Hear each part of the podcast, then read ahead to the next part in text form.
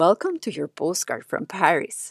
I'm writing you this postcard after my morning walk. I can hear the music being played at the park. I think they're testing the sound in preparation for tomorrow's Global Citizen Live concert.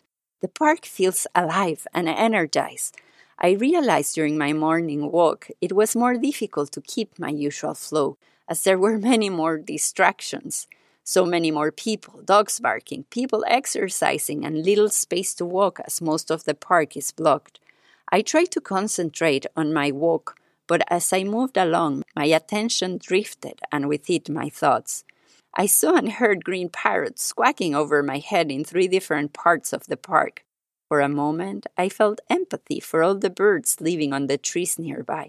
I wonder if them, like me, feel a little bit more distracted than usual with so much happening around.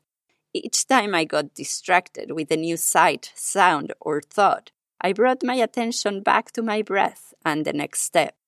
I repeated this cycle and then took a pause right in front of the Eiffel Tower to appreciate how green the trees look today and how quickly it will all change.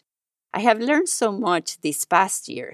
After observing the park on a regular basis, I now better understand its cycles, but also my own mind.